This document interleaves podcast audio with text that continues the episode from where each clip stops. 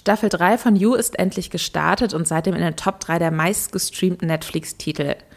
Aber ist es eigentlich okay, einen Serienmörder zu lieben? Und was bedeutet das für die erfolgreiche Serie?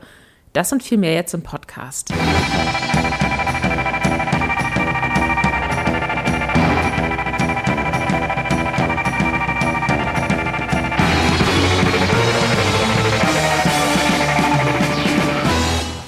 Herzlich willkommen bei einer neuen Folge von Streamgestöber, dem Movie Pilot Podcast, der euch an die Hand nimmt, möchte ich sagen, und durch den riesengroßen Streaming-Dschungel geleitet, damit ihr nicht vom Weg abkommt und immer wisst, äh, was ihr gerade gucken könnt und gucken solltet, vielleicht auch.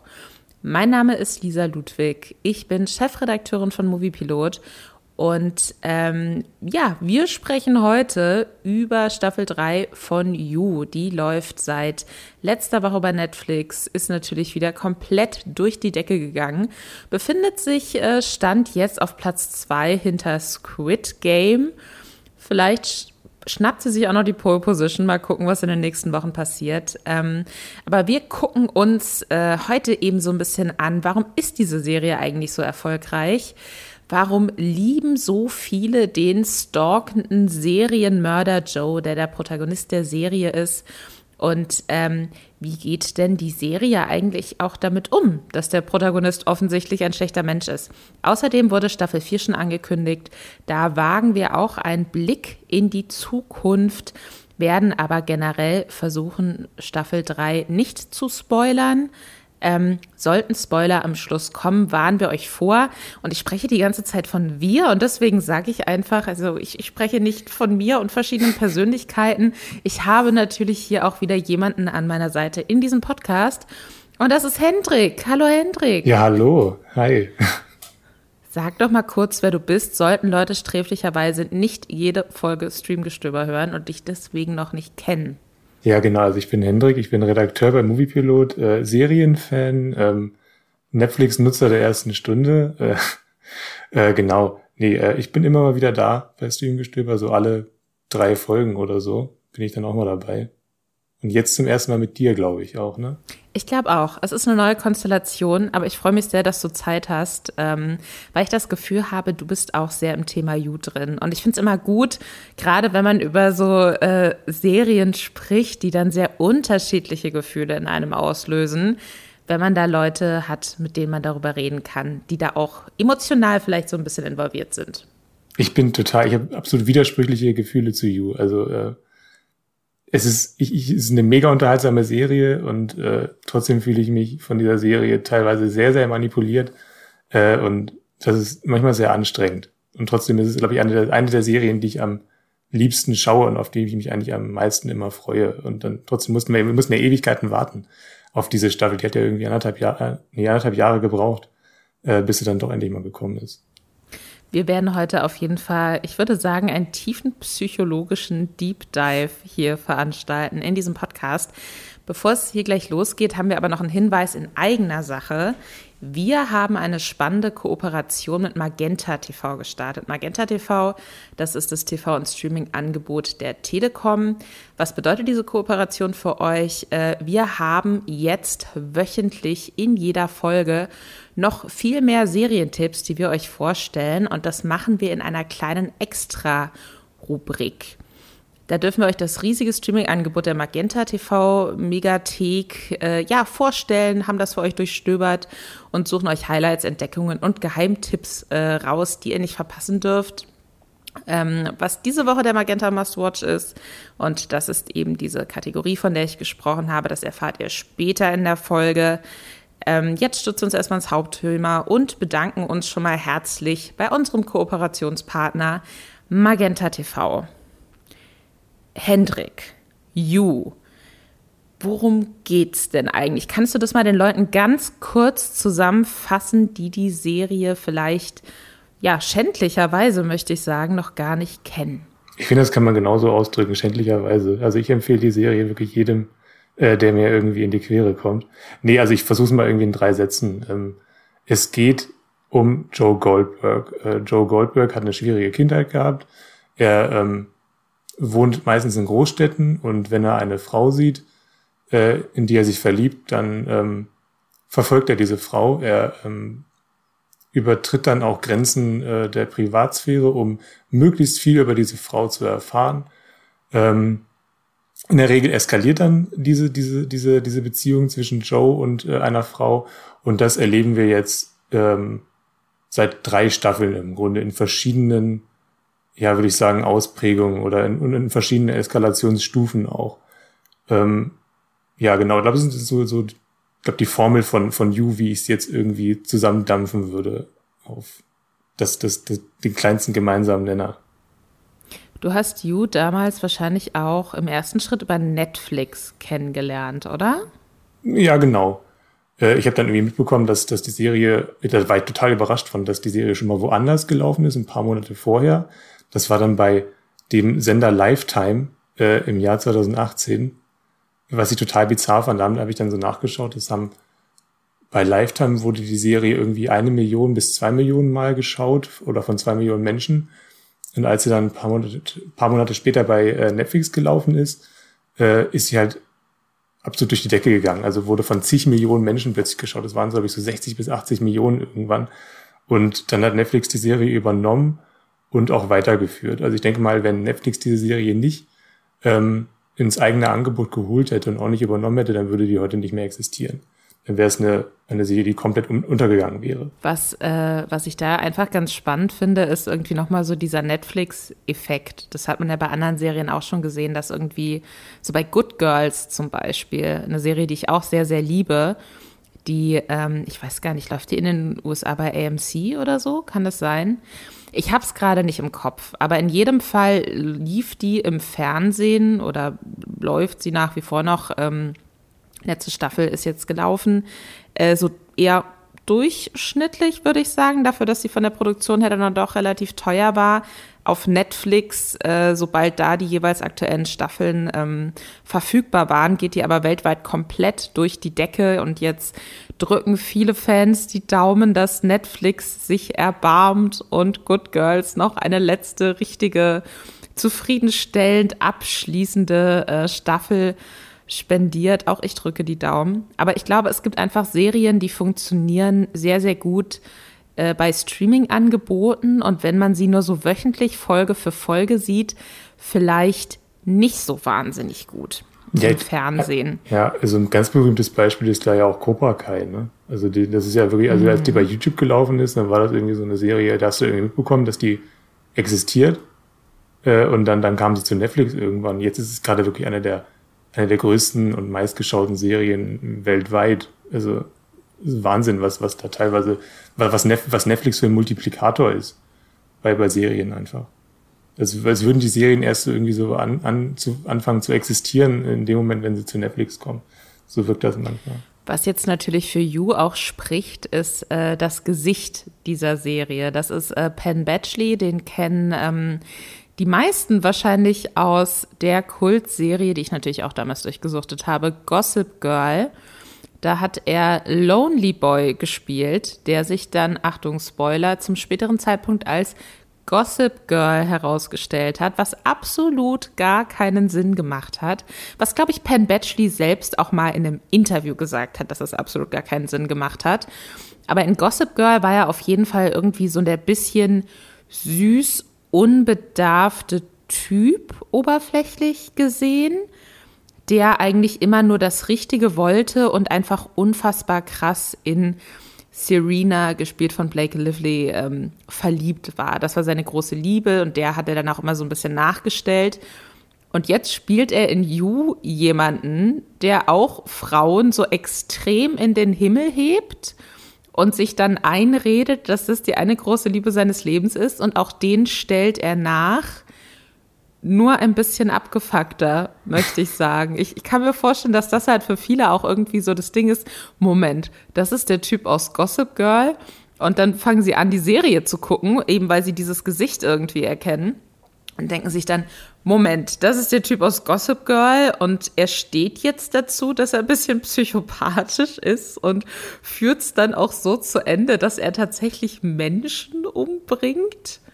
Was hat dich denn dazu irgendwie bewogen zu sagen, ju, das sieht spannend für mich aus? Ähm, also ich habe da einfach irgendwann mal reingeguckt, weil ich mitbekommen habe, ähm, ich, ich, fand, ich fand den Ansatz spannend, dass das dass, ähm, wirklich eine Serie sich komplett mit einem Stalker beschäftigt. Das fand ich spannend. Da hatte ich irgendwie auch so das Gefühl, das könnte richtig gut funktionieren bei Netflix. Dann habe ich erstmal so reingeguckt, so aus beruflicher Neugier. Einfach gesagt, okay, das guckst du dir jetzt mal an, weil es ein Phänomen werden könnte und dann möchtest du ganz gern dabei sein. Und ähm, wurde dann aber wirklich vom, vom, vom ersten Moment an in die Serie, diese Serie reingesaugt, weil sie halt so unterhaltsam und so twisty ist und ähm, wirklich auch, auch über, eben über die Figur Joe Goldberg ähm, so diesen riesigen Reiz entwickelt. Du möchtest irgendwie wissen, warum er sich so verhält, wie er sich verhält und ähm, gleichzeitig möchtest du irgendwie auch seinen Charakter ergründen, weil er eben wirklich sehr vielschichtig ist. Die Schichten sind zwar ähm, relativ offensichtlich dargelegt, also man weiß eben, okay, er ist ein ein Stalker und gleichzeitig irgendwie ein Good Guy. Oder wie hast du ihn vorhin genannt? Ein Lonely Boy, auch auf eine Weise immer noch. Äh, und dass die, diese verschiedenen Charaktereigenschaften, die widerhaken sich aber eben auch ständig. Also er kämpft ständig ähm, gegen diese, gegen die, diese zwei Persönlichkeiten ähm, an in sich. Und das fand ich von Anfang an sehr, sehr spannend an dieser Serie. Und übrigens, ich, du hast gerade für mich so, so, so ein riesiges Popkulturgeheimnis endlich mal geklärt, weil ich war immer zu faul, zu googeln, wer denn eigentlich die Stimme bei Gossip Girl am Ende ist. Und jetzt weiß ich es endlich. Das, ich, ich wusste das bislang nicht. Es hat mich auch nicht so riesig groß interessiert, aber es war immer so, okay, es wird am Ende erklärt und äh, ja, war dann immer zu faul, das bei Wikipedia nachzulesen. Aber jetzt weiß ich Bescheid. Es hat auch gar keinen Sinn gemacht. Also ähm, entschuldigt kurz den kleinen Gossip Girl Ausflug, aber es brennt mir jetzt auch auf äh, der Seele. Ähm, es hat überhaupt gar keinen Sinn gemacht, weil ähm, das war ja immer so das ganz große Geheimnis und über die verschiedenen Staffeln hinweg wurden dann immer so Fetzen so reingeworfen von wegen, okay, ähm, diese Person könnte es vielleicht sein oder hier hat man diese Person gesehen, die dieses Geheimnis gelüftet hat und so. Und ähm, ich glaube, die Serienmachenden hatten sich das sehr lange offen gehalten und wussten selbst nicht so genau, wie sie das cool auflösen wollen und ob sie das vielleicht überhaupt auflösen wollen. Und ähm, dann haben sie sich in der letzten Staffel, vielleicht waren sie dann auch ein bisschen verzweifelt oder ihnen war alles egal, aber es hat sich so angefühlt, als hätten sie sich gedacht, na gut, dann nehmen wir jetzt eben den, bei dem es am wenigsten Sinn macht. Ich finde, es klingt, wenn jetzt in diesem kleinen Vortrag, von dem man da ähm, Gossip Girl gegen Lost austauschen würde, hätte das total Sinn ergeben, oder? Einfach nur so jetzt mal. ich habe Lost nie geguckt. Ja, nee, ich, ich, ich habe auch nur die erste Staffel geguckt, aber äh, die, das, diese, die Konversation darüber hören sich genauso ja. an. Das fand ich einfach ja, ganz witzig. Stimmt. Nee, aber ähm, ich habe die ersten, glaube ich, sieben Folgen von Gossip Girl gesehen und ähm, fand es von Anfang an, hat es total Sinn gemacht, äh, halt Penn Batchley in dieser Serie zu casten, weil er halt, ähm, glaube ich, schon so ein bisschen der Boyfriend der Millennials ist. Also von allen Menschen, die jetzt irgendwie gerade äh, 33 bis 40 sind oder so äh, hat er sich da schon so eingebrannt als der, als der nette Typ und ähm, dann hat er ja auch gleich diese, diese, diese, diese, diese Aura des, des netten Typen, äh, schleppt er dann diese, in die Serie You mit rüber. Und ähm, das wird dann da aber so komplett umgewertet, äh, dass du eben einen Typen hast, der dich ähm, auch mit dieser Fassade erstmal verführt und dann eben, äh, also dich als Zuschauerin und dann eben äh, aus, bricht aus ihm heraus diese, diese, diese, dieses Psychopathische. Das fand ich total spannend. Was äh, auch so ein bisschen noch eine spannende Parallele ist, ist, dass er in seiner Gossip Girl-Rolle halt auch Autor werden möchte oder dann eben auch Autor ist. Und ich glaube auch, wenn ich mich richtig erinnere, an einem Buch arbeite und dass Joe Goldberg aus You ja auch sehr viel darauf hält, wie wahnsinnig belesen er ist. Mhm. Also wenn wir jetzt mal an Staffel 1 denken, wie gesagt, wir versuchen möglichst wenig im Detail zu spoilern. Es werden aber Spoiler zu Staffel 1 und Staffel 2 kommen, einfach damit man so ein bisschen darüber reden kann, in welche Richtung hat sich die Serie entwickelt. Und wenn ihr dann wisst, okay, Staffel 3 startet so, dann kann euch relativ klar sein, dass in Staffel 1 die große Liebesgeschichte nicht so positiv ausgegangen ist. Also das, das sind dann einfach Dinge, ähm, Ne? Das, äh, das ist dann einfach so ein bisschen, werden wir spoilern. Wir werden Staffel 3 nur am Schluss spoilern. Da waren wir euch vor. Aber wir müssen ein bisschen über Staffel 1 und Staffel 2 und was da so im Groben passiert ist auch sprechen. Sonst äh, haben wir sehr wenig Dinge, die wir jetzt hier in diesem Podcast auseinandernehmen können. Und das wäre natürlich schade. Äh, kleiner Exkurs. Also, äh, Staffel 1 äh, lernen wir ihn kennen als jemand, der in einem Buchladen arbeitet und da eben äh, aufmerksam wird auf eine junge Autorin. Und das ist was, was sich dann später auch nochmal so ein bisschen so durchzieht. Er sieht sich selbst so als den intellektuellen, romantischen Typen mit seinen ganz, ganz deepen Gedanken. Er findet sich auch selbst, also wir haben ja ganz viel, hattest du auch schon angesprochen, ganz viel Off-Text. Wir, wir haben so, gucken direkt in seinen Kopf quasi und wie er sich da selbst auch so ausdrückt und was er für in seinem Kopf kluge Schlüsse zieht aus Dingen oder welche popkulturellen, literarischen Bezüge er da herstellt. Ähm, er findet sich schon ziemlich feuilletonistisch und klug, habe ich das Gefühl. Und das ist irgendwie so ein Punkt, wo ich mir dachte, das ist einfach auch eigentlich so ein witziges Augenzwinkern in Richtung des äh, Gossip Girl Charakters von Penn Badgley, der eben auch immer dachte, so ja, okay, alle anderen sind super reich, aber dafür bin ich dieser kluge, überlegte Typ und werde irgendwann eben mal der ganz große Autor. Und ähm, ich kenne die, äh, die Buchvorlage nicht von You. You basiert auf dem Buch, äh, ich glaube, es heißt Hidden Buddies. Mhm. Ähm, da weiß ich nicht, wie, wie die Buchvorlage ist. Kann mir vorstellen, da wird dieser Buchbezug sicherlich auch irgendwie gegeben sein, dass äh, Joe Goldberg ein großer Bücherfan ist. Aber ich finde es witzig, dass man da zusätzlich noch diese Parallele hat. Und äh, in Staffel 1 ähm, seine erste Obsession quasi, die ähm, die Autorin wird und die er dann durch die abgefuckten Sachen, die er macht, irgendwie auch in die Position bringt, wo sie dann versucht, ihr Trauma auch in so einem äh, Debütroman irgendwie festzuhalten. Das, ähm, das finde ich dann schon irgendwie auch ganz spannend, weil ich das Gefühl habe, bei ihm clasht auch immer so seine eigene Wahrnehmung mit der Außenwahrnehmung. Er hält sich für sehr, sehr klug und sehr intellektuell. Und eigentlich ist er aber auch ein bisschen so ein awkward Typ, der einfach sehr manip gut manipulativ sein kann. Mhm.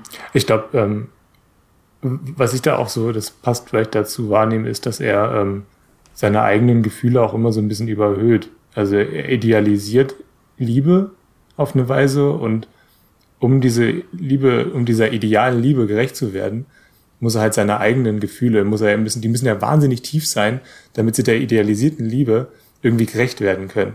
Hm. Und dadurch entwickelt er, glaube ich, dann auch diese, diese ähm, ja, extremistischen ähm, Methoden.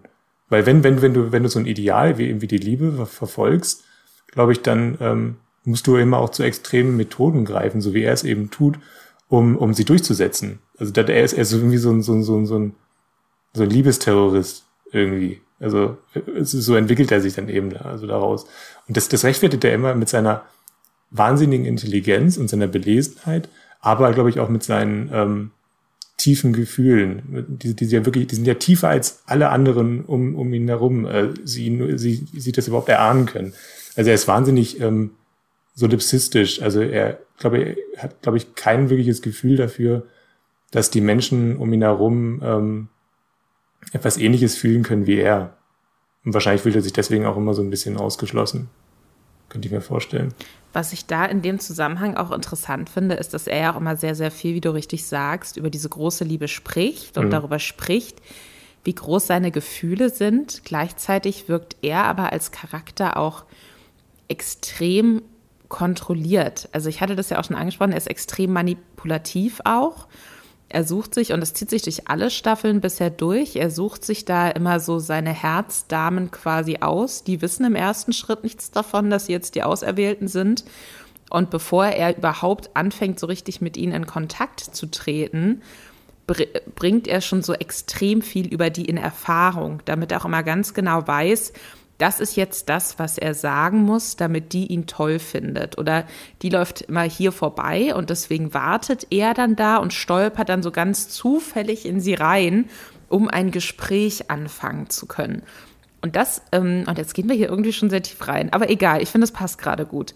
Ähm, das finde ich so spannend, weil er entscheidet irgendwie auf so einer äh, romantischen Filmebene, das ist hier lieber auf den ersten Blick, ich liebe diese Frau.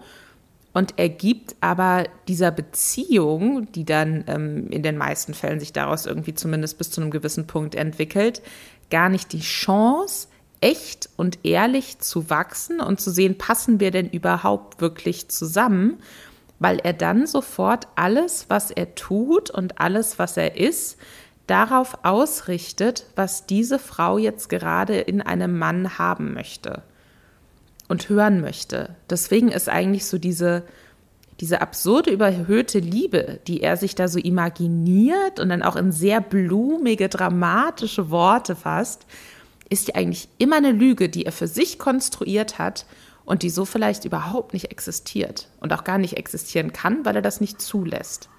Mhm. Ja, ich glaube, ähm, er ist halt obsessiv. Ne? Also ich, ich glaube, er ist obsessiv und wird dadurch irgendwie auch possessiv, also besitzer, besitzergreifend. Und ich, ich, finde es gerade spannend, wie wir ihn, wie wir ihn schon psychologi psycho Moment, Moment, also psychologisieren, das mal würde ich sagen, schwieriges Wort. Ähm, ähm, und das lässt die Serie aber auch zu, ne? Also wir versuchen ihn gerade zu ähm, psychologisieren. Wir wollen wissen, warum er so funktioniert, wie er funktioniert. Und da macht die Serie halt wahnsinnig viele Angebote. Und da, da fängt es für mich dann irgendwie an, manipulativ zu werden. Weil wir immer wieder auch in diese Rückblenden in seine Kindheit haben.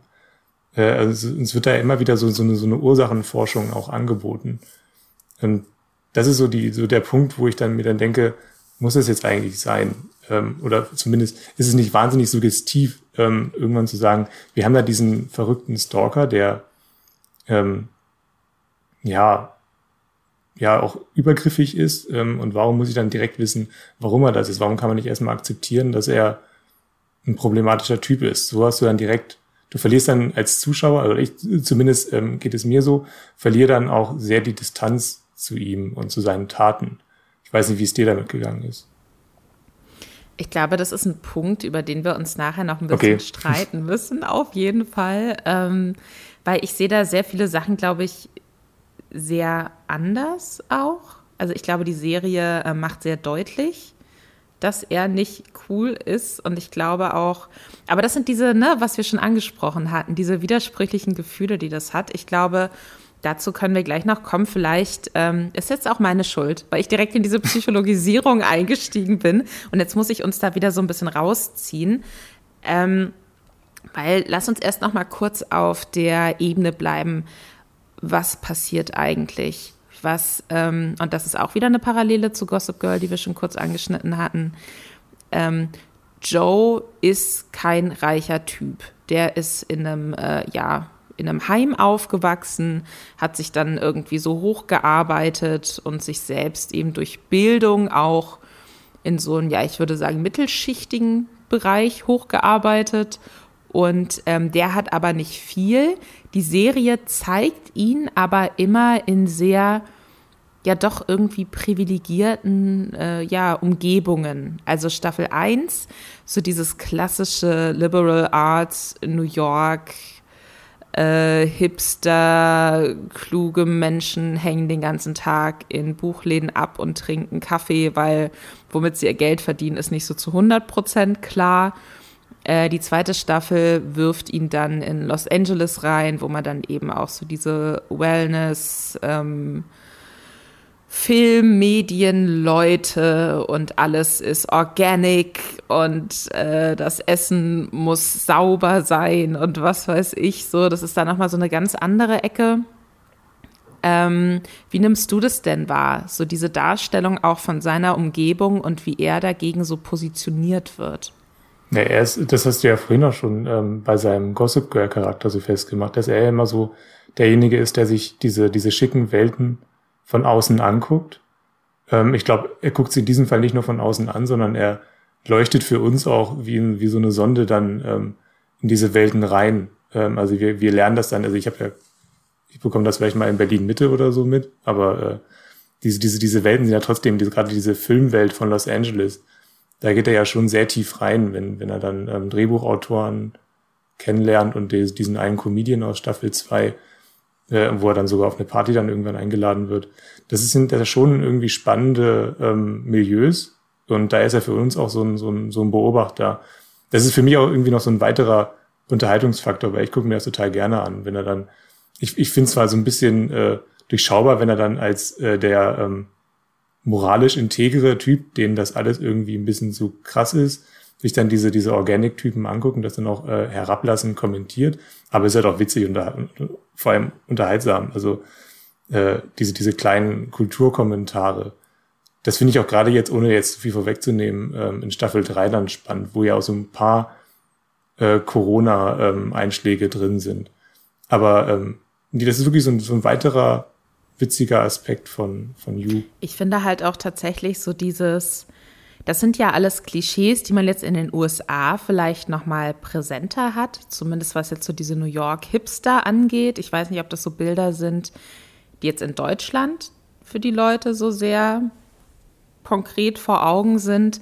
Aber gerade mit diesen Filmtypen in Los Angeles oder dann auch, ähm, also Staffel 3 spielt in so einem Suburb, ähm, so ja, in der groben Umgebung von San Francisco, wo einfach so diese ganzen äh, Tech-Gurus und äh, keine Ahnung, die nächsten Apple-Gründer abhängen mit ihren kind perfekten Kindern und ihren frustrierten Ehefrauen, die viel zu viel Geld haben, um noch irgendetwas anderes fühlen zu können.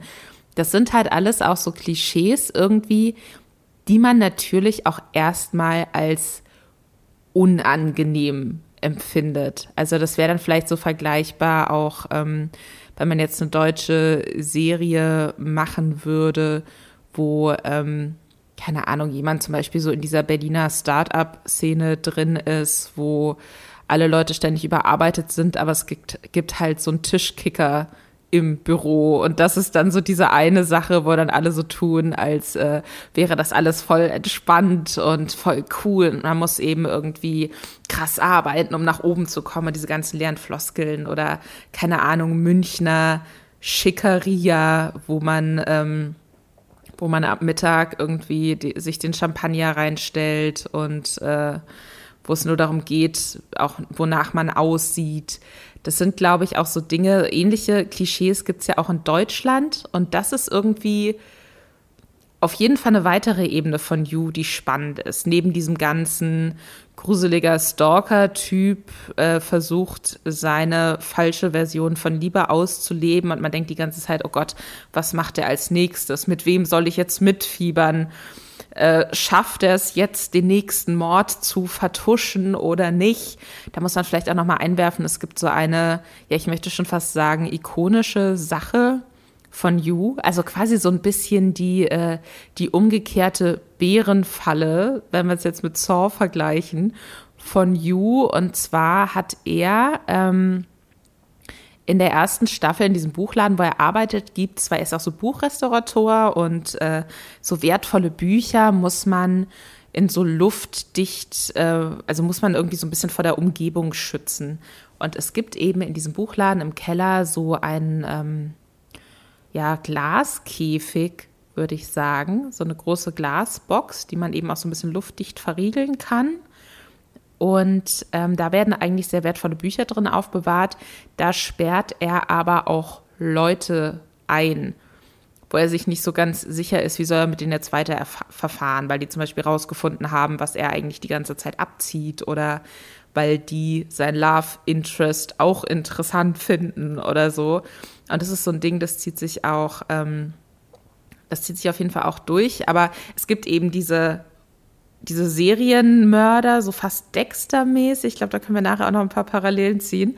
Ähm, so dieser Serienmörder wird er es schaffen, oh Gott, was macht er als nächstes? Aber dann auch irgendwie so dieses, diese Sozialsatire so ein bisschen von Leuten, wo man sich denkt, oh Gott, die sind ihren, in ihrem Klischee, aber dann irgendwie auch so ätzend, dass man dann zumindest nicht emotional total am Ende ist, wenn die irgendwann eine Axt im Kopf haben oder so.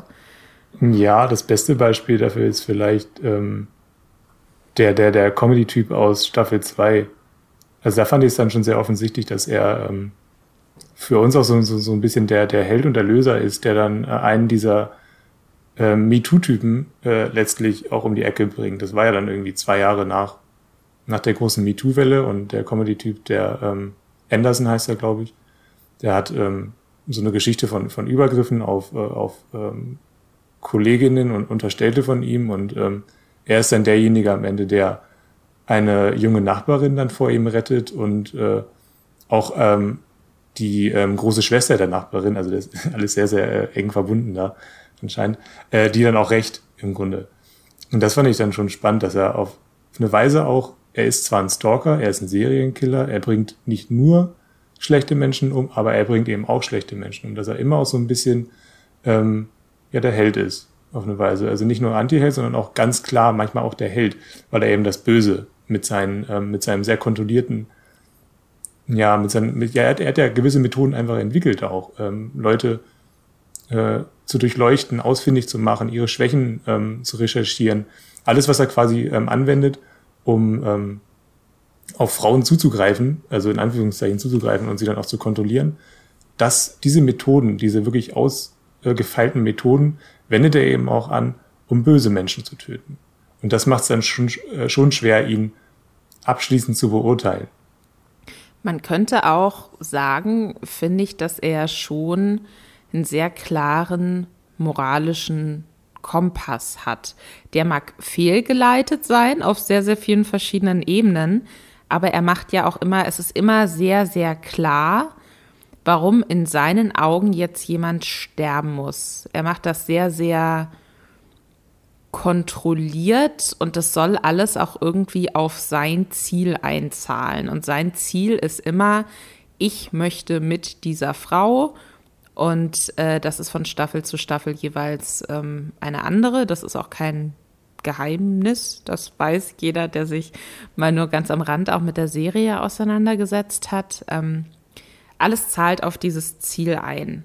Und äh, wir haben also nicht so eine klassische, was heißt klassische, keine klassische Serienmördergeschichte von wegen, da ist irgendwie so ein krasser Mordtrieb irgendwie da und jemand rastet aus und ähm, keine Ahnung, landet dann, hat dann plötzlich total viele Leichen im Keller und weiß selbst nicht so richtig, wie er da gelandet ist und verzweifelt an sich selbst, sondern er, und das finde ich, also kannst du gleich auch mal sagen, wie du das siehst, aber ich finde, man, er, er mordet nicht unbedingt gern.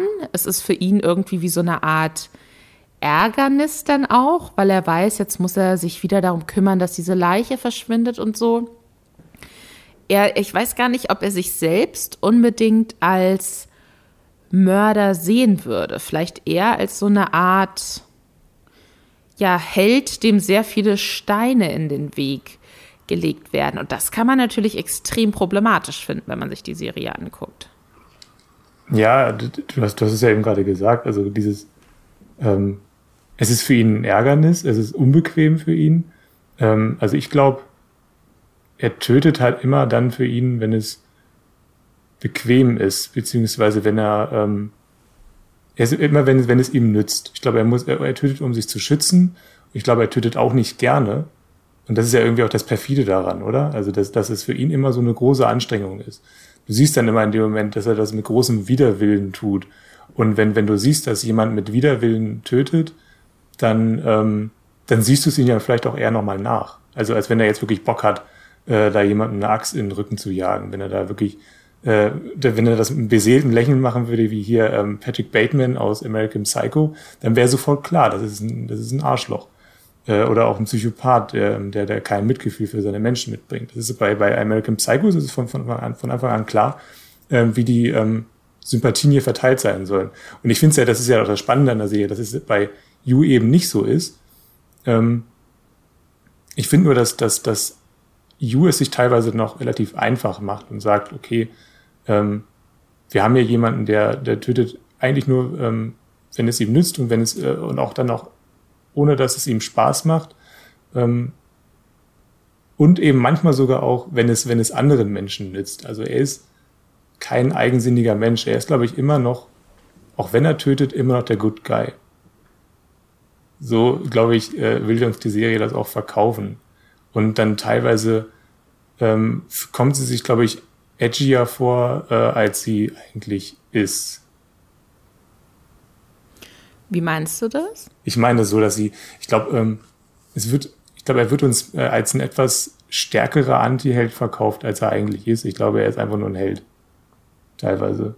Also, oder zumindest ähm, fehlen mir da dann teilweise doch die, die ganz großen, ähm, ja, weiß ich nicht, Zwischentöne. Oder auch etwas, was ihm wirklich mal, was ihn wirklich mal so richtig unsympathisch wirken lässt. Wo, wo, wo wirklich dann mal klar ist, ähm, also über das Töten hinaus, ne, man Töten ist immer, immer eklig, aber ähm, manchmal fehlen mir dann doch irgendwie diese, die, dieser ein, dieser ein, dieser eine Moment, wo man wirklich äh, an, an ähm, Joe wirklich zweifelt, wo man wirklich mal herausgefordert wird als Zuschauer, wo man wirklich mal seine, seine eigenen ähm, Sympathien hinterfragt. In diese Ecke komme ich eigentlich gar nicht bei Hugh, weil ich ihn immer mag. Ich mag Joe eigentlich immer. Ich bin immer dafür. Ich möchte immer, dass er irgendwie davonkommt. Das ist immer so der, der, der letzte Effekt bei mir. Ich möchte, dass Joe es schafft. Das ändert sich auch nicht. Was die Serie natürlich macht, ist auch, dass sie ihm immer so kleine Dinge gibt, mit denen er zeigen kann, dass er eigentlich nicht zu 1000 Prozent ein empathieloser Mensch ist oder so. Also das, ähm, das gibt es ja auch im Drehbuchbereich, da nennt man das Save the Cat, dass, ähm, dass wenn man zeigen möchte, dass ein Charakter doch irgendwie ne, sympathisch sein muss, dass man sich doch irgendwie identifizieren muss mit dieser Figur, weil er oder sie ist jetzt der Protagonist und ähm, den Protagonisten muss man irgendwie mögen, sonst springt man direkt zu Beginn von der Geschichte ab, dass, ähm, dass dann immer so klischeemäßig eine Katze gerettet werden muss. Und diese Katze ist jetzt natürlich eine Metapher, das kann auch was ganz anderes ähm, sein. Ähm, Francis McDormands Charakter in uh, Three Billboard, Billboards Outside Missouri, wie hieß der? Doch, du hast es, glaube ich, genau richtig gesagt. Der heißt so. Ähm, ganz, ganz toller Film und hat aber einen sehr komplizierten Titel. Jetzt komme ich gerade leider nicht drauf. Und wir googeln das jetzt hier nicht live während der Podcast-Aufnahme. Deswegen schreibt uns gerne, wenn der Film anders hieß. Ich werde es nach der Aufnahme googeln, werde danach klüger sein. Ähm, aber äh, ja, verzeiht uns das in diesem Moment gerade jetzt. Ich bin gedanklich komplett in Serienmörder-Dingen drin und da passt der Film natürlich nicht rein. Aber der Film hat eine Szene relativ zu Beginn. Sie ist ja auch so eine sehr, sie ist eine sehr wütende Frau. Sie hat ihre Tochter irgendwie verloren. Sie will Gerechtigkeit. Sie ist sehr schroff. Und das ist, ähm, auch wenn man sie versteht, im ersten Moment, keine Ahnung, mag man sie vielleicht nicht so. Da findet sie zumindest nicht direkt sympathisch. Und dann gibt es so einen ganz, ganz kleinen Moment, wo, ähm, wo so ein umgedrehter Käfer, der liegt auf dem Rücken und der strampelt so und der ist auf einem ähm, Fensterbrett. Und sie, während sie, glaube ich, auch wütend gerade mit jemandem streitet, dreht so Gedanken verloren diesen Käfer um, damit er wieder auf den Beinen ist und weiterlaufen kann. Und, und das ist natürlich auch irgendwie so ein augenzwinkerndes Ding von wegen, ja, ja, hier, Save the Cat, ihr müsst diese Figur mögen, weil das ist unsere Protagonistin. Ähm, aber das sind so diese kleinen Sachen, die man irgendwie machen kann. Squid Game macht das auch. Da ist es wirklich eine Katze, die dann gefüttert wird vom Protagonisten, der sich bisher bis zu diesem Zeitpunkt vor allem furchtbar verhalten hat. So. Und der füttert aber auch eine Katze. Und das ist auch wieder so ein augenzwinkerndes Ding. Okay, ähm, ihr müsst die Figur jetzt mögen, weil die macht auch gute Sachen. Und Joe hat ganz viele solche Momente in sämtlichen Staffeln. Also, dass er zum Beispiel, ähm, du hattest das schon angesprochen in Staffel 2, dass er diesen äh, übergriffigen Comedian quasi äh, ausschaltet, um äh, ja das Nachbarsmädchen da auch irgendwie zu retten. Und das ist ja auch so ein klassisches Ding, die unterstützt er ja auch über die komplette Staffel hinweg. Die spielt in Staffel 3 auch nochmal eine klitzekleine Rolle. Aber da siehst du, okay, der kümmert sich halt auch um Menschen. Und ähm, einerseits gehe ich da bei dir mit, dass es natürlich irgendwie dann schwierig ist, Sympathie gegenüber jemandem zu haben, der eigentlich auf jeder, also auf den Ebenen, auf denen es rele wirklich relevant ist, ein furchtbarer Mensch ist und der, der ganz viele andere Menschen in seine Scheiße mit reinzieht und die dann sterben müssen, nur weil sie mal kurz die falsche Frau angeguckt haben.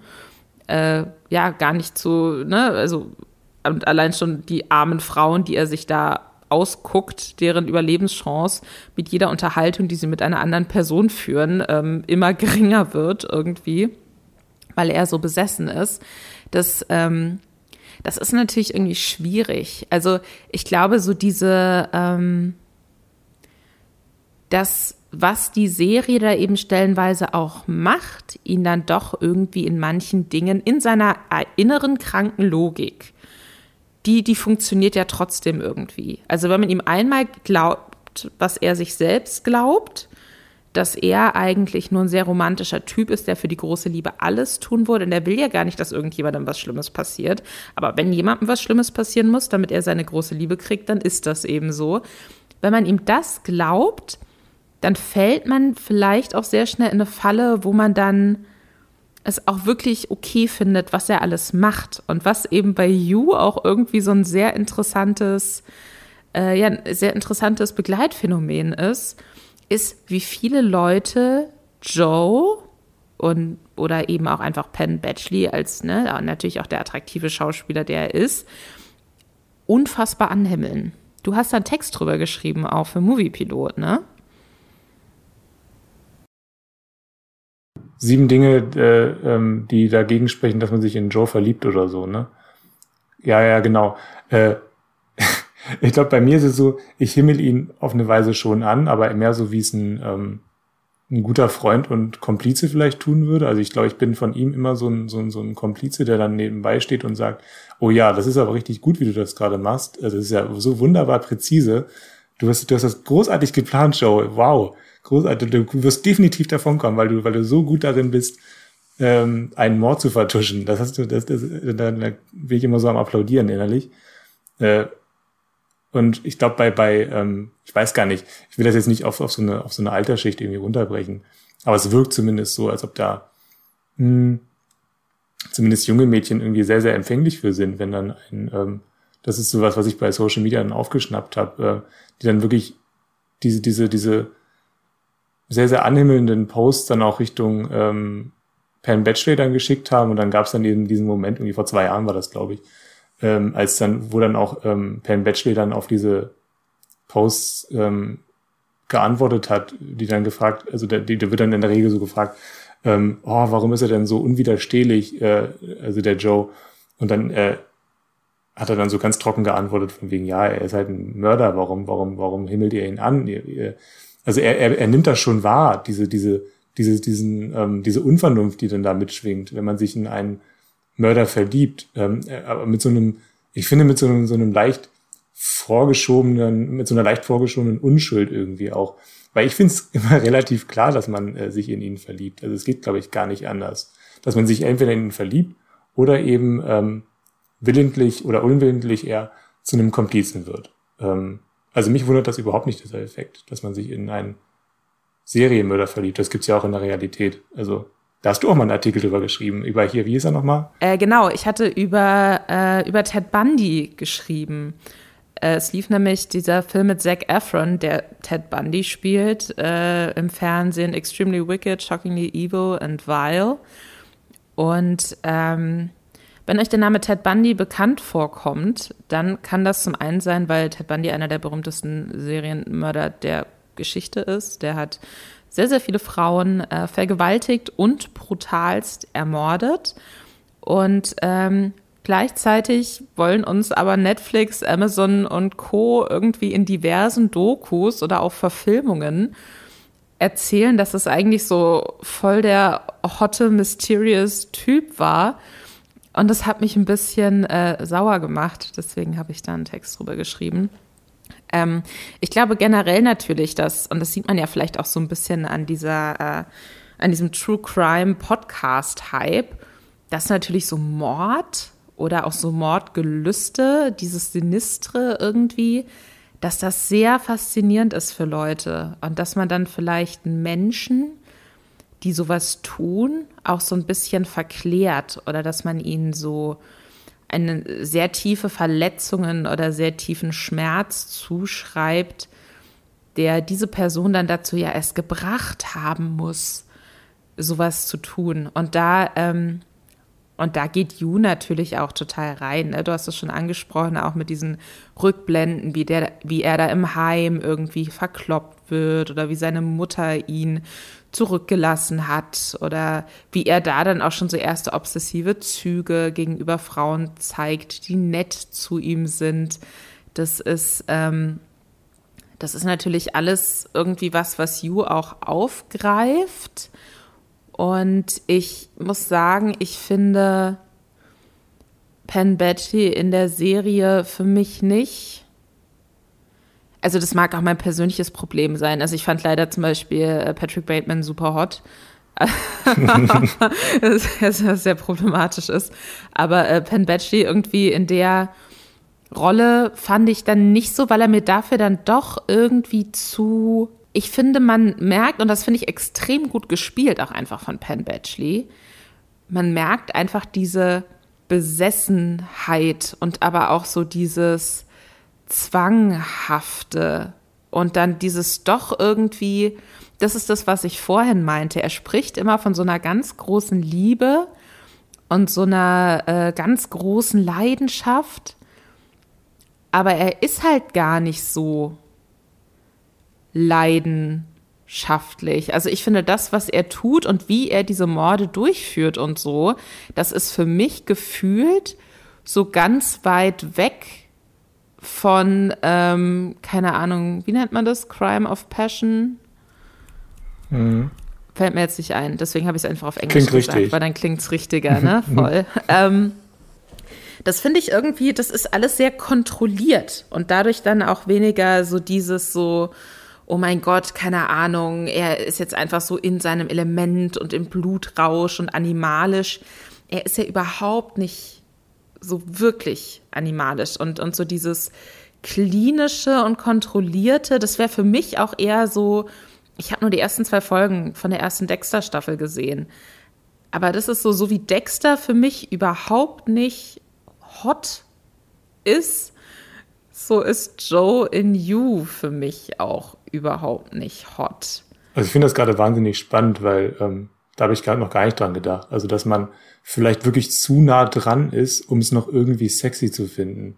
Da ist ja vielleicht dann die Fassade bei ähm, Ted Bundy, äh, wenn du das so von außen siehst, oh, ähm, in Anführungszeichen, also wirklich ganz große Anführungszeichen, der gut aussehende ähm, Killer, Serienkiller Ted Bundy, ähm, wo man dann irgendwie so noch so ein leichtes so einen leichten erotischen Einschlag dann vielleicht noch irgendwie hat, warum man das irgendwie sexy finden kann oder was auch immer. Ich habe da, also, da, also mir geht's ja nicht so, aber ist ja anscheinend gibt's da sowas. Ähm, und dann bist du halt bei, dann hast du bei Joe irgendwie diese Fassade gar nicht mehr, dass du vielleicht, ähm, dass dann die, also die ist dann zerrissen oder du bist dann irgendwie da einmal durch diese Membran dann irgendwie durch und dann siehst du halt wirklich quasi die Mechanik hinter dem Serienkiller und das ist ja das, was uns ähm, Ju dann auch zeigt, also wirklich die die Methodik dahinter, das das technische und dann eben auch dieses, ähm, ja, Kühle auch, ne? Also das ist ja irgendwie ähm, weg, dieses, dieses Animalische, was man dann vielleicht auch irgendwie sexy finden kann. Das ist ja bei ihm dann gar nicht mehr da. Äh, also wenn dann, wenn jetzt die vielleicht in der Realität es stattfindet, wie bei Ted Bundy, dass ein Killer romantisiert oder auch erotisiert wird, dann findet ja bei You vielleicht sogar das Gegenteil statt äh, durch das Technische. Da, da, da denke ich jetzt gerade irgendwie zum ersten Mal drüber nach, dass das so sein könnte. Äh, Finde ich mega spannend. Kann man natürlich auch ja. sehr anders sehen. Das ist jetzt so mein Take. Im Endeffekt hat Yu ja auch relativ viele äh, Sex-Szenen oder auch so Rummach-Heavy Petting-Situationen. Aber hot sind die auch nicht, oder? nee, nee, finde ich, find ich auch nicht. Ähm, aber es ist ja auch immer so ein bisschen dann doch auch, wie es geframed ist ist es auch immer so ein bisschen so Romcom-mäßig fast geframed, muss man sagen. Also irgendwie, es ist schon auch das, wie er über Liebe spricht. Es ist so ein sehr theoretisches Ding, aber so wie man sich vielleicht auch vorstellen würde, dass jemand so als Teenager oder beginnender Teenager so Tagebucheinträge verfasst und sich zum ersten Mal so Gedanken über die Liebe macht. Und dann ist das so. Und wenn man sich liebt, dann ähm, dann bedeutet das, dass man immer für die andere Person da sein muss und dass man sich dann so und so verhalten muss. Und ähm, er sucht ja auch immer so nach so einer unschuldigen Liebe. Und sobald er merkt, dass die Frau eben gar nicht diesem Bild entspricht, was er ihr so aufdrücken wollte, dann zerbricht das ja schon wieder alles für ihn. Das ist eine sehr spannende Dynamik auch in, ähm, in Staffel 3 irgendwie, dass da ne, die, seine große, vermeintliche große Liebe in Staffel 2 eben auch auftaucht und dass die sich da in Staffel 3 sehr aneinander abarbeiten, weil sie dann doch irgendwie unterschiedliche Dinge ineinander gesehen haben, die sie eben überhaupt nicht erfüllen und gleichzeitig aber auch irgendwie sich sehr ähnlich sind und dadurch vielleicht auch erst so ein bisschen merken, was bei ihnen eigentlich alles schief läuft. Und ähm, das finde ich aber spannend, so dieser romantisierte, komische Blick auf Liebe und dann irgendwie auch auf so ähm, Sexualität, der ja an sich eigentlich sehr, sehr kindlich ist, würde ich sagen. Und ähm, deswegen kann ich mir schon vorstellen, vielleicht wenn man in einem gewissen Alter ist, sollte man die Serie vielleicht auch einfach nicht gucken. Also ich glaube, die ist ja offiziell ab 16. Das heißt, wenn man vielleicht noch ein Tagebuch unterm, weiß ich nicht, unterm Bett liegen hat, wo man seine Gedanken reinschreibt, ähm, dann sollte man da vielleicht einfach auch noch nicht reingucken. Also das ist schon was, glaube ich, was nochmal anders wirkt, wenn man weniger erwachsen ist oder sich vielleicht auch noch nicht so sehr auseinandergesetzt hat mit Sachen wie, was ist denn eigentlich Einvernehmlichkeit und welche Art von Verhalten ist übergriffig und ähm, wie, wie sollte man vielleicht Menschen auch nicht idealisieren? Das ist jetzt natürlich nichts, was irgendwie einen Altersstempel hat, aber ich glaube, es ist schon gut, dass die Serie ab 16 ist, weil die schon einiges voraussetzt. Ähm, ich muss aber sagen, wir haben jetzt sehr viel kritisiert und sehr viel so rausgearbeitet, was, ähm, was an der Serie offensichtlich schwierig ist und wo sie vielleicht auch ein, einem falsche Bilder vermitteln kann davon, was okayes Verhalten in einer Beziehung ist oder zumindest in so einer Vorbeziehungsphase ist.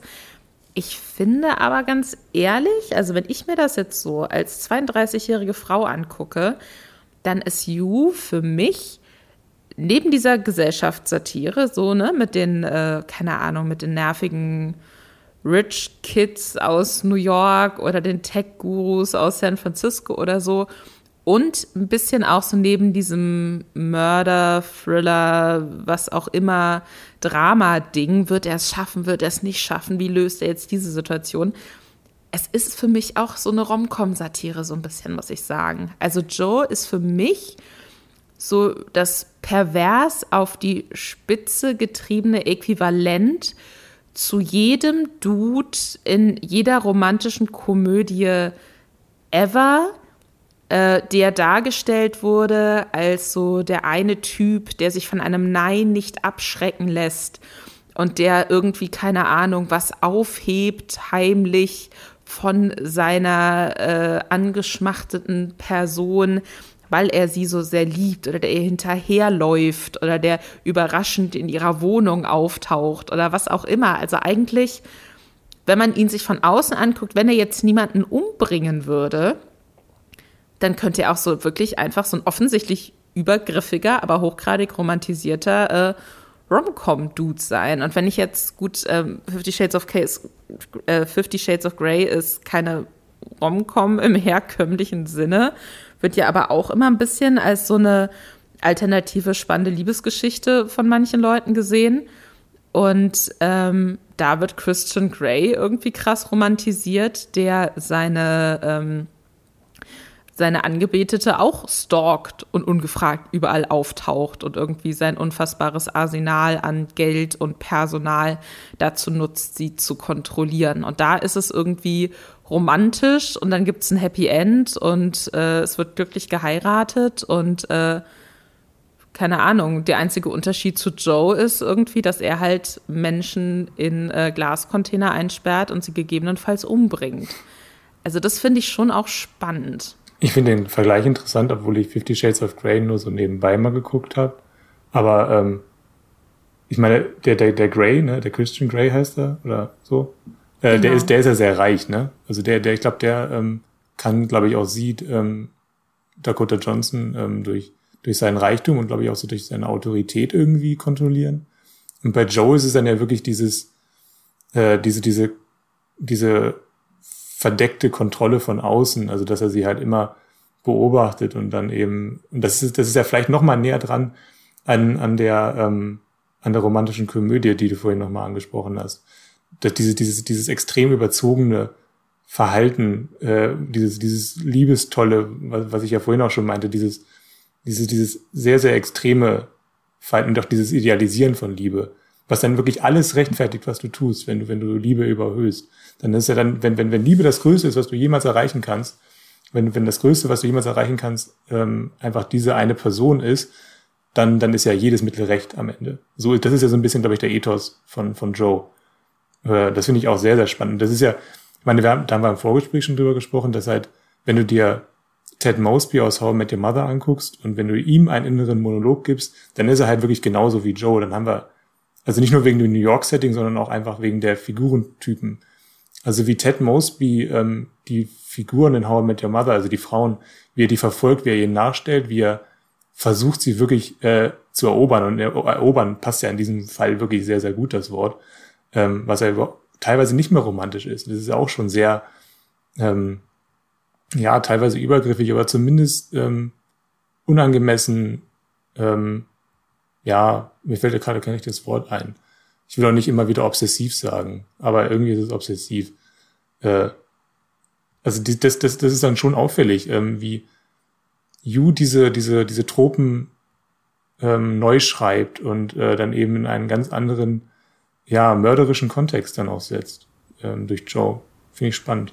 Ich finde, sein innerer Monolog hilft einem aber auch dabei, so ein bisschen zu verstehen, wie problematisch das ist. Weil ich finde, dass es oft einen ähm, sehr großen weiß ich nicht, so es ist, klafft manchmal so auf von dem, wie die Situation sich gerade darstellt, weil wir die, sehen die Situation ja auch und wie er diese Situation währenddessen in seinem inneren Monolog für sich so verargumentiert. Also, dass er dann zum Beispiel, keine Ahnung, eine Frau ähm, sagt einfach, ist ganz normal nett und er fängt dann eigentlich so an, so, hm, du flirtest mit mir, ich merke es genau. Ich beobachte deine Hand, das hat sie vorher nicht gemacht, an deinem Hals. Und so, ne? Also, dass er wirklich auch direkt sich so wahnhaft alles so zurechtdreht, wie ähm, er das jetzt für sich gerade braucht, weil er auch glaubt, dass er mehr über die Person weiß, die er stalkt, als die eigentlich über sich selbst wissen. Und ich finde die Serie immer dann am spannendsten, wenn man sieht, wie sehr das dann auseinandergeht. Und wie er dann auch manchmal wirklich so, oh nein, jetzt bin ich zu weit gegangen. Oh nein, jetzt habe ich das Falsche gesagt. Weil er dann dachte, er kann jetzt hier so super manipulativ. Er hat ja alles durchschaut. Er weiß ja ganz genau, wie es jetzt laufen muss. Er hat irgendwas getan und dann ist so die Reaktion der anderen Person mehr oder minder so, äh, willst du mich verarschen? Sagt niemand so zu ihm wortwörtlich, aber so vom Gefühl her gibt es mehrere solche Situationen, wo man merkt, okay, ähm, was er sieht und was er sich selbst erzählt, das stimmt gar nicht unbedingt. Und so wie er andere Personen wahrnimmt ähm, oder wie er sich selbst auch wahrnimmt, nehmen ihn andere anders wahr. Und ähm, das finde ich total spannend und das finde ich gerade auch in Staffel 3, ohne zu viel ver zu verraten an dieser Stelle jetzt, super spannend, weil er da mit äh, Love die man aus der zweiten Staffel auch schon kennt und da sein Love, haha, Interest ist, ähm, weil er da irgendwie sehr oft auch so einen Spiegel vorgehalten bekommt und dann merkt so, oder man sich dann auch selbst als zuschauende Person denkt, okay, interessant. Er findet an ihr Dinge furchtbar, die er eigentlich selbst auch tut oder denkt.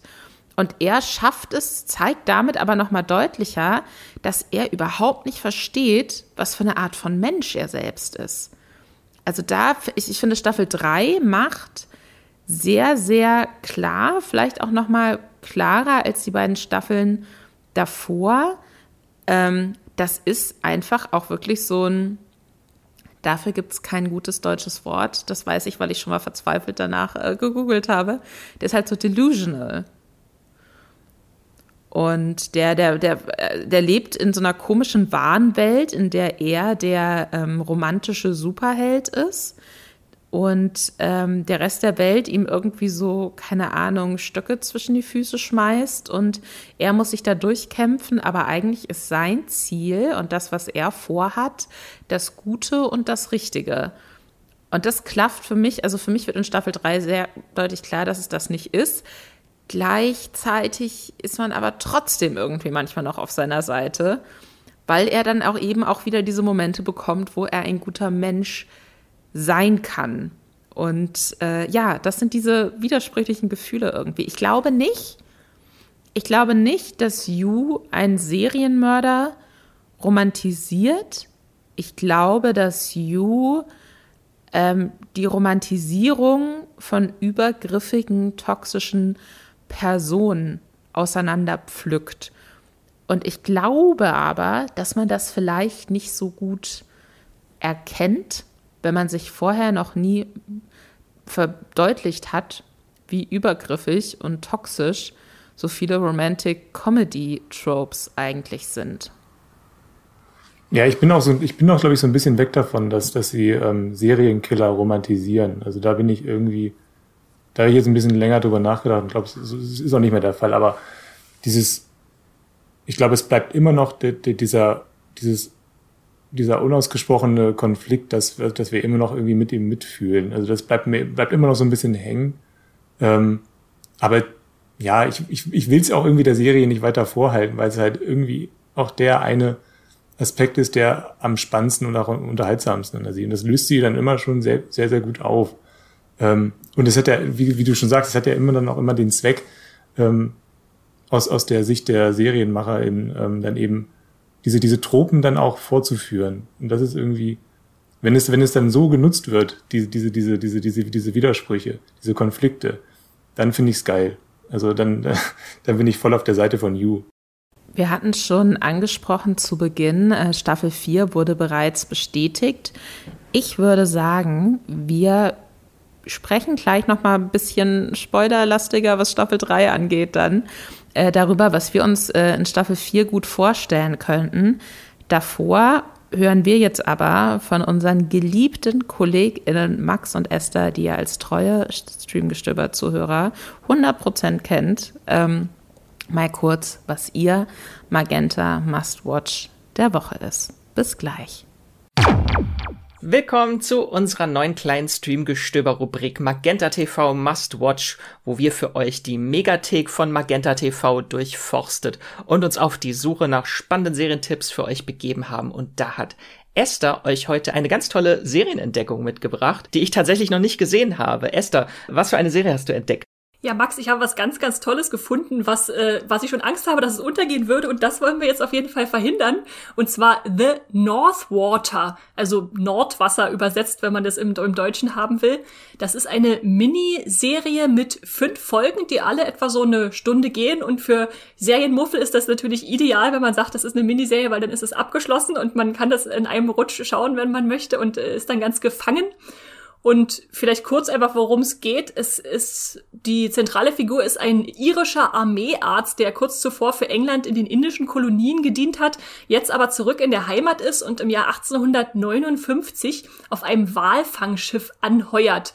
Das sticht ja in Richtung Arktis in See und wir lernen da schon ziemlich schnell, dass jeder an Bord ganz unterschiedliche Absichten hat, äh, auf diese Reise zu gehen, weil ähm, sich an Bord nicht nur der Arzt selbst befindet, der da irgendwie seiner Vergangenheit davonläuft, sondern auch ähm, der Captain, der da ein Versicherungsbetrug eingegangen ist und äh, eigentlich äh, das Schiff sinken soll. Und dann haben wir noch einen äh, Harpunier, äh, Henry Drax, äh, der, ja, ich sag mal so, ein, ein, sehr mörderischer Geselle ist und einen Serienmörder an Bord zu haben, ist nie eine gute Idee. Und da entfalten sich dann ganz unterschiedliche Geschichten, die da in, in der Einsamkeit dieser Schiffsreise aufeinander stoßen. Und das ist eine ganz, ganz spannende Survival-Story, die sich da langsam vor uns auftut, mit vielen Mysterien, die irgendwie geklärt werden sollen. Und äh, ja, kann ich allen nur wärmstens oder beziehungsweise in der Arktis kältestens ans Herz legen. Das klingt fantastisch. Aber das, das basiert auch auf einer Buchvorlage, hatte ich irgendwo gelesen. Stimmt das? Ja, das, das, das ist völlig richtig. Der, der Brite Ian McGuire hat das 2016 geschrieben. Den Roman The North Water wurde 2018, glaube ich, in Deutschland dann unter dem Titel Nordwasser rausgebracht und verband da so Abenteuer, Historien, Kriminalromane zu, zu einem äh, spannenden Buch. Und das Witzige ist, dieser, dieser Birite, der ist Literaturwissenschaftler und hatte sich auf so äh, Autoren wie Herman Melville spezialisiert, den wahrscheinlich viele als Autor von Moby Dick kennen. Und da schimmert dann ganz viel so auch vom Realismus dieser Literatur da durch, äh, wenn die Männer da aufbrechen, um einen Wal zu fangen in ihren Ruderbooten. Das ist manchmal total absurd, dass man denkt, wie hat das damals überhaupt funktioniert, dass die dann ihren kleinen Kähnen saßen und diese riesigen Tiere gejagt haben in der kanadischen Arktis und äh, ja, da ist dieses äh, Buch jetzt endlich auch zur Miniserie geworden und äh, zeigt uns dieses Abenteuer nochmal auf ganz neue Weise. Du hattest eben schon in der Handlungsbeschreibung kurz so ein paar Namen erwähnt, äh, aber gibt es da irgendwie bekannte Darsteller, die da mitspielen in der Serie? Ja, vor allem die zwei Hauptdarsteller, die sind, äh, glaube ich, sollten den meisten bekannt sein. Also vor allem allen voran natürlich Colin Farrell, den wir aus so unterschiedlichen Filmen wie Brügge sehen und Sterben, äh, The Lobster oder jetzt demnächst The Batman äh, zu sehen bekommen. Und äh, das Witzige ist, als ich angefangen habe, die Serie zu gucken, dachte ich, den kenne ich irgendwoher. Und dann, dann musste ich nur eine Weile hingucken und habe gedacht, krass, das ist Colin Farrell, weil er wirklich sehr, sehr verändert aussieht. Also er hat ordentlich da Gewicht zugelegt und hat so eine ganz unheimliche, vollbärtige Präsenz. Also das ist sehr spannend, ihn dann mal in einer ganz, ganz neuen Rolle zu sehen, die auch sehr bedrohlich ist. Und äh, der zweite, der eigentlich die Hauptfigur ist, das ist Jack O'Connell. Den mag ich als Schauspieler auch sehr gern. Ich habe aber immer das Gefühl, dass er so ein bisschen unterm Radar fliegt äh, bei, bei vielen Filmen. Also er hat zum Beispiel in diesem ähm, Irland-Drama äh, 71 die Hauptrolle gespielt oder Unbroken oder Money Monster und zuletzt in dieser wunderbaren Netflix-Serie Godless, diesem Western, und ich finde, er, er vergeht immer so ganz in seinen Rollen auf, aber hat noch nicht so richtig diese Berühmtheit eines zum Beispiel Colin Farrell äh, erlangt in seiner Karriere. Ähm, aber definitiv ein Schauspieler, den wir im Auge behalten sollten. Und dann tummeln sich noch diverse berühmte Briten in, in der Serie rum, wie äh, Stephen Graham, Tom Courtney, Peter Mullen, die ihr bestimmt alle schon mal irgendwo erblickt habt auf dem Bildschirm und dann, wenn ihr sehen werdet, dacht, oh ja, die, die sind mir schon mehrfach untergekommen. Also wirklich ein sehr, sehr starker Cast, der sich da versammelt auf dem Schiff und am Anfang auch an Land. und, und jetzt natürlich die große wichtige Frage, wie, wie, wie ist es? Hat sich, lohnt sich die Serie? Also ich würde sie definitiv weiterempfehlen, auch vor allem wegen dieser ganz besonderen Stimmung, die dann so entsteht. Also wir fangen an Land an und ich muss ganz zugeben, am Anfang in der ersten Folge war ich noch nicht überzeugt, als ich das alles an Land noch so vorbereitet, dass okay, es soll auf eine Exkursion gehen, wir sollen jetzt irgendwo an, an Bord dieses Schiffes. Das zog sich so ein bisschen, wo ich dachte, okay, wird mich die Serie wirklich noch packen? Aber sobald dann äh, dieser dieses Boot in See sticht äh, und wir da mit den Männern unterwegs sind und dann die ersten, weiß ich nicht, eisigen Klippen am, am Horizont auftauchen, da war ich dann dann völlig drin und dann ist auch dieser Sog wirklich da, der dich da reinzieht, äh, wenn dann die Männer irgendwie ihren schlimmsten äh, Gelüsten nachgehen und ihre Dämonen zum Vorschein kommen und es ist dann schon recht düster, aber eben auch so eine spannende Düsternis, weil wenn du jetzt da ganz abgeschieden irgendwo in der Arktis unterwegs bist, wer wird dich denn da zur Verantwortung ziehen, wenn du irgendwas machst, was du eigentlich in der normalen Gesellschaft nicht anrichten würdest? Und äh, ja, gerade dafür diese, diese Stimmung, diese Atmosphäre, die die Serie dann, dann nach und nach entfaltet, lohnt sich das vor allem auch sehr. Was würdest du denn das für ein Genre einordnen? Das klang jetzt alles so eher so nach historischem Thriller oder? Das ist tatsächlich auch ganz schwer. Ich würde es irgendwo zwischen Abenteuer, Survival, Thriller wahrscheinlich benennen. Klingt sehr interessant. Gab's, gab's in der Serie wie eine Szene, die dir besonders in Erinnerung geblieben ist, die jetzt so stellvertretend steht für was, was mich in der Serie erwartet? Ja, ja, lass mich mal nachdenken. Also es gibt mehrere Szenen, die, an die ich immer noch häufig zurückdenke. Ich würde jetzt mal eine vom Anfang nehmen, weil die noch nicht so viel verrät. Und zwar sind wir da gerade in der Arktis angekommen und ähm, es sind noch keine Wale gefangen worden, aber äh, es wird schon mal Robbenjagd gemacht. Und wie dieses Schiff dann da an so einer riesigen Eisschollenlandschaft andockt, äh, und dann die Männer da rausströmen mit ihren Harpunen, um einfach so ein paar Robben, die da alle auf dem, auf dem Eis liegen, man kann es nicht anders sagen, abzuschlachten. Das ist einfach so, so ein Realismus, wo man denkt, ja krass, genauso muss das damals gewesen sein, aber einfach auch so ein Bild von, äh, von diesen Männern, die da, ja, die da einfach äh, zeigen, wie es war und was dann noch so passieren kann, wenn man dann erstmal in so ein, in so ein Wahn gerät. Das fand ich unglaublich äh, spannend, was auch irgendwie für die Serie einsteht. Also, und wenn man dann noch bedenkt, dass ähm, äh, The Northwater auch wirklich in Originalkulissen, also in wirklich eisigen Regionen gedreht wurde, nämlich in äh, auf Spitzbergen im arktischen Ozean oder auch so im hohen Norden auf dem Packeis oder äh, was war noch so, ich glaube im Kanada auch im Territorium Nunavuk, also ganz weit im Norden. Da, da merkt man dann einfach, dass de, die Serie wirklich an Schauplätzen entstanden ist, die man so mit digitalen Sachen gar nicht äh, wiedergeben oder, oder einfangen könnte. Und das transportiert sich dann natürlich auch wunderbar auf die ganze Handlung. Das heißt, also es klingt jetzt so von der Beschreibung her, als ob da auch sehr viele imposante Bilder dabei sind. Das auf jeden Fall, das auf jeden Fall. Also diese Weite der Arktis und die Einsamkeit, die dann auch entsteht, wenn man so einen kleinen Menschen in so eine große weiße Landschaft setzt, das ist schon beeindruckend. Gibt es denn irgendwelche Serien, mit denen du das vergleichen könntest? Also der Vergleich, der mich, der sich mir gleich so, ich würde sagen, ab Folge 2 aufgedrängt hat, war der mit äh, The Terror Staffel 1, die ich auch sehr, sehr mochte. Es geht ja da auch um eine Expedition, wo ein Schiff dann da im Eis äh, äh, festfriert. Da war vieles so von der Stimmung und äh, von, von der Erzählung her ähnlich. Und natürlich so klassische Walfanggeschichten wie Moby Dick oder In the Heart of the Sea. Also wer sowas mochte, der ist hier ganz sicher richtig äh, beraten. Also The Terror dann wahrscheinlich eher von der Stimmung und weniger von den Killer-Eisbären. Äh, ich will nicht zu viel verraten, aber einen Eisbären gibt es auch in The Northwater. Oh, jetzt bin ich angefixt. es sind ja nur fünf Folgen. Ist die Serie eher snackable? Kann man das in einem Rutsch durchbingen oder ist das eher schwerere Kost, wo man sich ein bisschen Zeit lassen sollte? Also man kann es in einem Rutsch durchbingen, aber es ist trotzdem recht schwere Kost, würde ich sagen. Also weil die Themen einfach, die verhandelt werden, auch sehr alle sehr dramatisch sind. Also viel zu lachen gibt's da nicht an Bord dieses Shoners.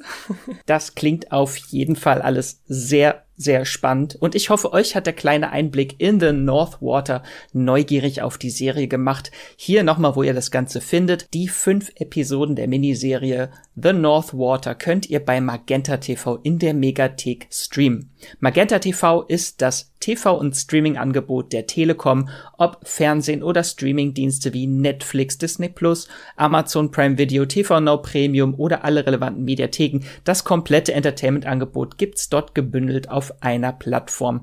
Und darüber hinaus bietet Magenta TV eine einzigartige kostenlose Auswahl an Serien, Film, Dokus und Shows auf Abruf. Das ist die Megathek. Unter anderem mit dabei sind auch Channels wie Sony One, Paramount, ARD Plus, ZDF Select und zahlreiche bekannte Top-Titel internationaler Filmstudios bis hin zu Originals und Exclusives, die es nur bei Magenta TV gibt. Magenta TV gibt's übrigens auch unabhängig vom Internetanschluss als App oder Stick flexibel monatlich kündbar. Wie ihr zur Magenta TV Megathek kommt, das erfahrt ihr in den Show Notes dieser Folge. Und jetzt geht's weiter mit unserem Hauptthema in dieser Streamgestöber-Folge.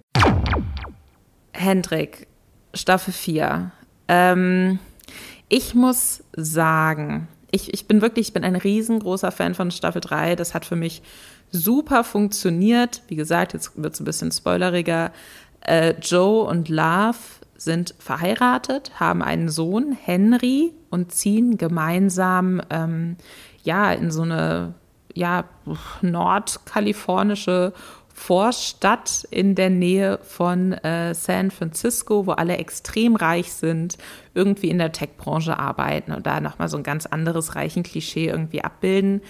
Und ähm, Joe ist nicht mehr der einzige Serienmörder, der dann in dieser Staffel irgendwie in Erscheinung tritt und Menschen äh, abmeuchelt und äh, beseitigen muss oder einsperrt in den besagten Glaskasten, sondern Love tut dasselbe. Die beiden, und das sagen sie auch selbst immer wieder, sind Seelenverwandte und arbeiten sich in Staffel 3 sehr intensiv aneinander ab. Das ist unfassbar spannend.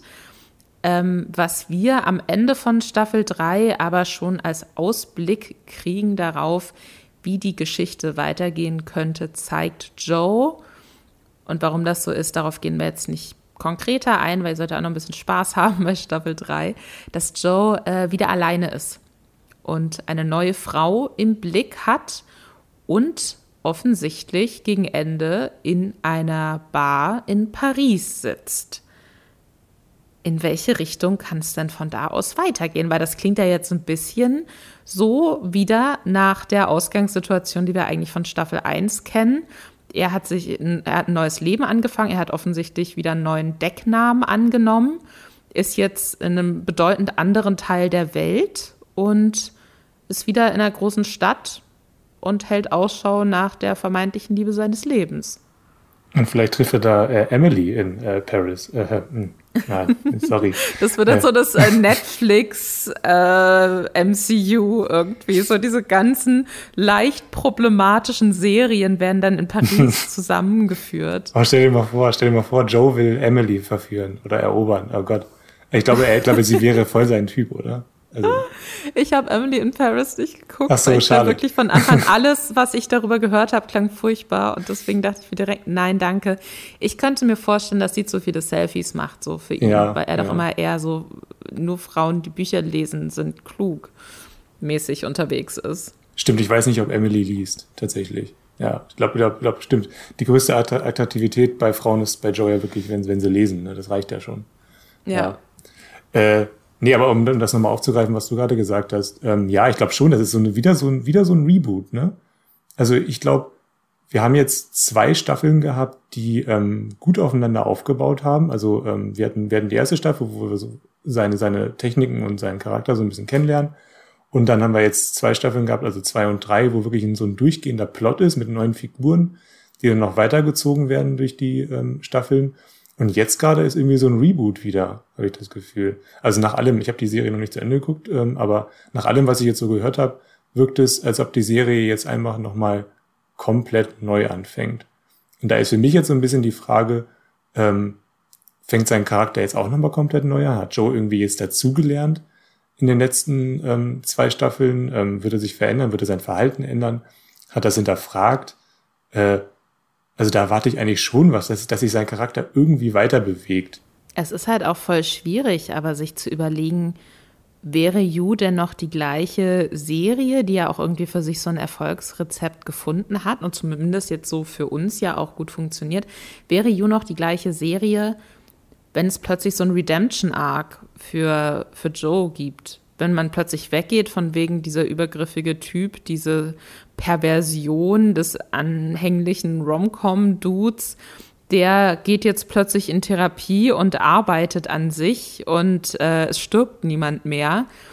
Wäre das dann noch die Serie, die eigentlich alle erwarten? Ich finde es gerade voll schwierig Äh, Ich zu glaube, überlegen, wo das ja. hingehen kann. Nee, nee, stimmt. Also ich glaube, eine Redemption möchte ich für ihn ja auch nicht. Ähm, aber wir haben jetzt ja in Staffel 3 gesehen, wie gesagt, ich habe es noch nicht zu Ende geguckt, aber wir haben da ja gesehen, wie man ähm, die, ähm, ja, die, die wirklich, ähm, ja, die U-Qualitäten, wie man die auch in einem anderen Setting und auch mit anderen Figurenkonstellationen anwenden kann. Es ist ja schon spannend, dass dann plötzlich, dass wir so eine Mr. und Mrs. Smith Konstellation haben, wo dann äh, Joe sein Verhalten gespiegelt bekommt und eigentlich immer Angst haben muss, äh, nicht selber umgebracht zu werden und wie er plötzlich ähm, ja auch er, er stalkt zwar immer noch die Marianne aus, äh, aus Staffel 3, aber mehr so auch aus so einer Motivation heraus, sich selber zu beweisen, dass er eigentlich gar nicht so sehr abhängig ist von Love. Also ich glaube, es geht. Also du, kannst du kannst You ähm, weiterführen, ohne dass Joe alleine ist ständig. Also ich hätte es wirklich spannender gefunden, wenn er weiterhin abhängig ist von anderen Figuren.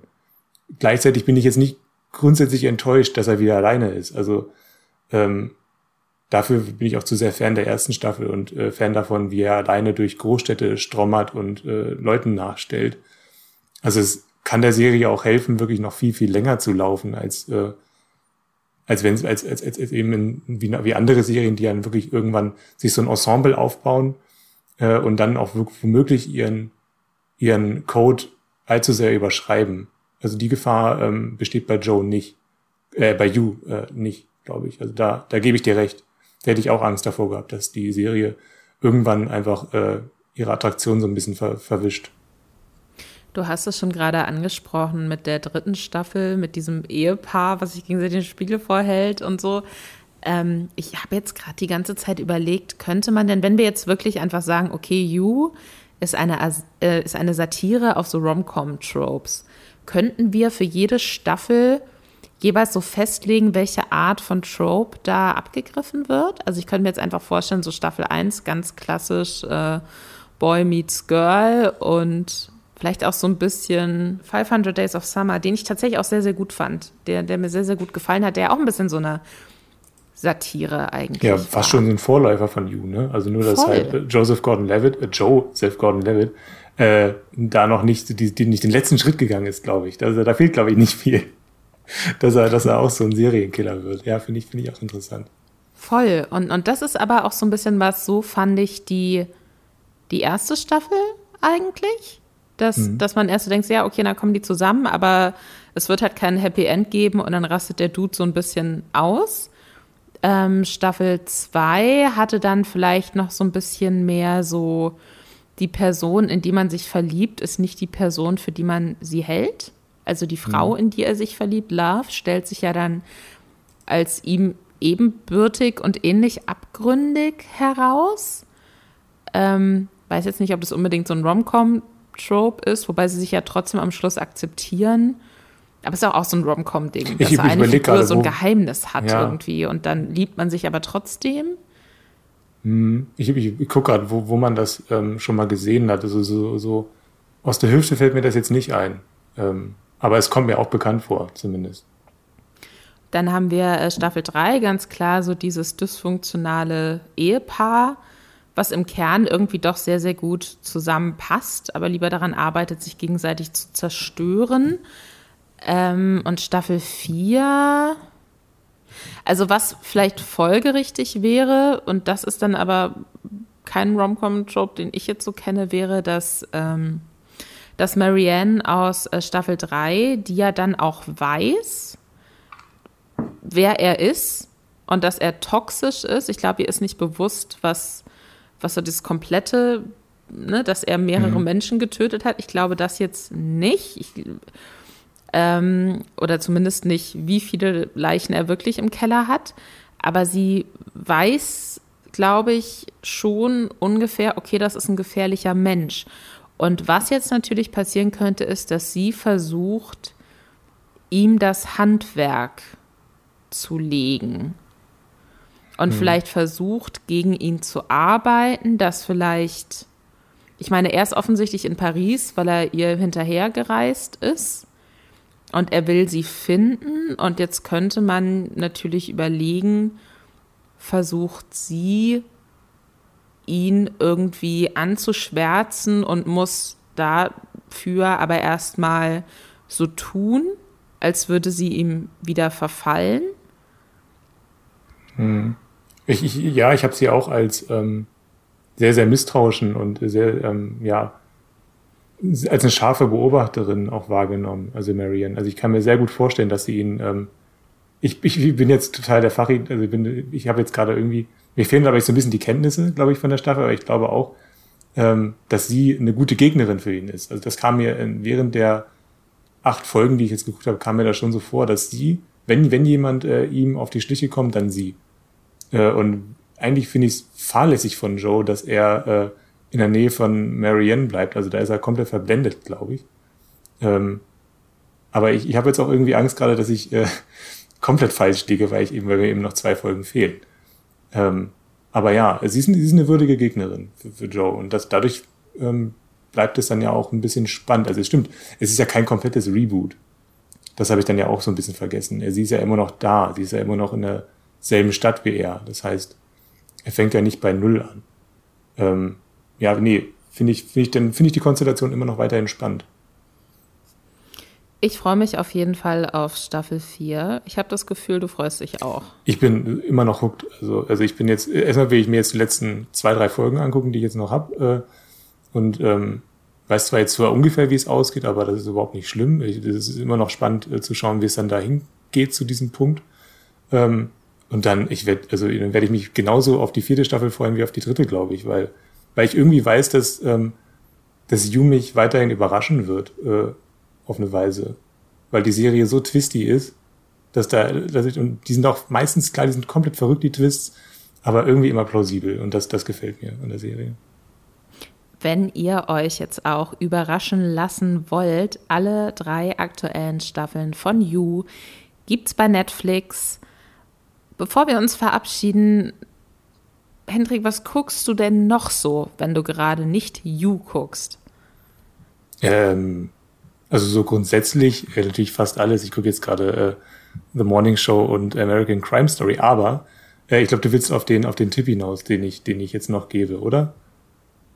Auf ich möchte Strip. auf jeden Fall, dass du den Leuten was empfiehlst. Ja, das mache ich jetzt mal. Nee, genau, ich habe ähm, vor drei Monaten habe ich äh, Cruel Summer geguckt. Ähm, das ist eine Serie, die ähm, ähnlichen, ähnlichen Drive hat wie, wie You. Also es ist eh sehr, sehr twisty, ähm, also viele Wendungen und sie ist sehr, sehr spannend. Die hat sehr, sehr dichte Episoden und auch ein, ein Plot, der auf ein ähm, Ziel hinausläuft. Es geht um ähm, zwei Teenagerinnen, äh, eine von denen wird äh, entführt und die andere hat äh, über diese Entführung ein etwas zu viel Wissen. Also sie, sie, sie ähm, nimmt dann auch die Identität der entführten Person ein und ähm, dann wird die irgendwann wieder freigelassen. Das ist alles kein Spoiler, das passiert relativ schnell alles. Und dann wird dieses ähm, Geheimnis um die Entführung wird dann ähm, während der knapp zehn Folgen, glaube ich, wird das dann entschlüsselt. Ähm, das Ganze spielt in den 90ern, ist irre spannend, wie schon gesagt. Es gibt auch eine zweite Staffel, die ist auch schon bestätigt. Und das gibt's bei Amazon Prime. Ähm, es gibt auch ähm, eine der Regisseurinnen ähm, von You hat auch bei äh, Cruel Summer ein paar Episoden inszeniert und das merkt man total, ähm, weil der Stil teilweise recht ähnlich ist. Ja, also kann ich sehr empfehlen. Ich liebe den Soundtrack von Cruel Summer auch. Das war ist immer so das erste, gerade bei so 90s lastigen Serien, die ich momentan auch generell unfassbar gerne gucke. Vielleicht habe ich gerade irgendwie so ein, ich wäre gerne wieder ein Teenager und würde in einer Zeit leben, wo man nicht die ganze Zeit im Internet ist, sondern wo es noch was Besonderes ist, wenn man den riesengroßen Desktop-PC anschmeißt und dann irgendwie in fragwürdigen Chatrooms unterwegs ist. Egal, das führt zu weit. Ähm, der Soundtrack von Cruel Summer finde ich auch mega fantastisch. Also ähm, auch ganz viel so Cover, unter anderem vom Pixies-Song Where's My Mind, der einer meiner absoluten Lieblingssongs aller Zeiten ist, seit äh, Fight Club natürlich. Und ähm, aber auch ganz viele tolle andere Sachen, so Zombie von den Cranberries läuft, glaube ich, auch. Allein schon für die Musik, finde ich, lohnt sich's. Ich gucke gerade oder habe quasi äh, nochmal geguckt, weil jetzt die dritte Staffel in den USA gestartet ist. Succession. Äh, eine, finde ich, der besten Serien der letzten Jahre. Es geht um eine unfassbar reiche Medienmogul-Familie, die Royce. Und ähm, das sind quasi der, der Vater Logan Roy, der ist so, so ein Medienmagnat, ähm, CEO von einer riesigen Medienfirma und der ist aber schon ziemlich alt und sucht quasi offiziell zumindest schon so langsam nach einem potenziellen Nachfolger oder einer potenziellen Nachfolgerin. Er hat drei Kinder, die diesen Job alle sehr gerne hätten. Und damit startet quasi so Staffel 1. Und dann geht es aber auch ganz viel einfach um schreckliche, reiche Menschen, die schreckliche, reiche Menschen Dinge tun.